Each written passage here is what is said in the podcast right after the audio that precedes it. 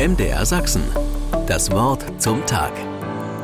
Auf meinem Schreibtisch singt ein Weihnachtsengel im Juni.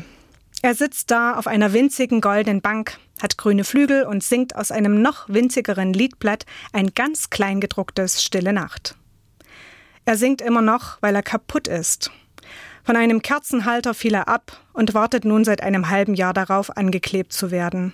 Ich habe es einfach nicht geschafft. Ehrlich gesagt, ich klebe ihn mittlerweile absichtlich nicht mehr an.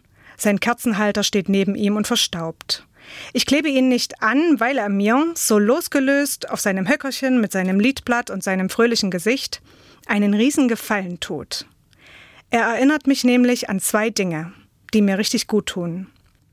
Erstens erinnert er mich daran, dass mir Singen immer hilft. Oder zumindest Musik, wenn die Stimme mal gerade nicht mitmacht oder kein Chor in greifbarer Nähe ist. Musik holt mich aus dem Trott, gibt mir Schwung.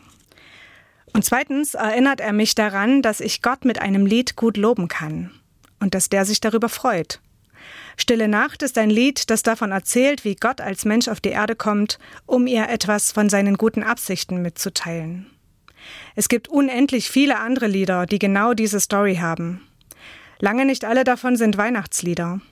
Und selbst wenn ein Lied mal keinen Text hat, macht das nichts.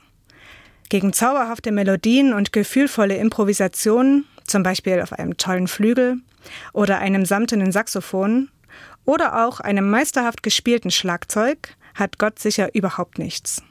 Musik berührt mich auf eine ganz besondere Art und tut mir gut. Und das Loben ist wie Durchatmen. Loben ist am Ende ja nichts anderes als Danke sagen für alles, was heute gut ist. Oder wie das Sprichwort sagt, wer singt, kann keine Angst haben. Und das stimmt für alle Musik, nicht nur für meinen kaputten Engel und sein stille Nacht.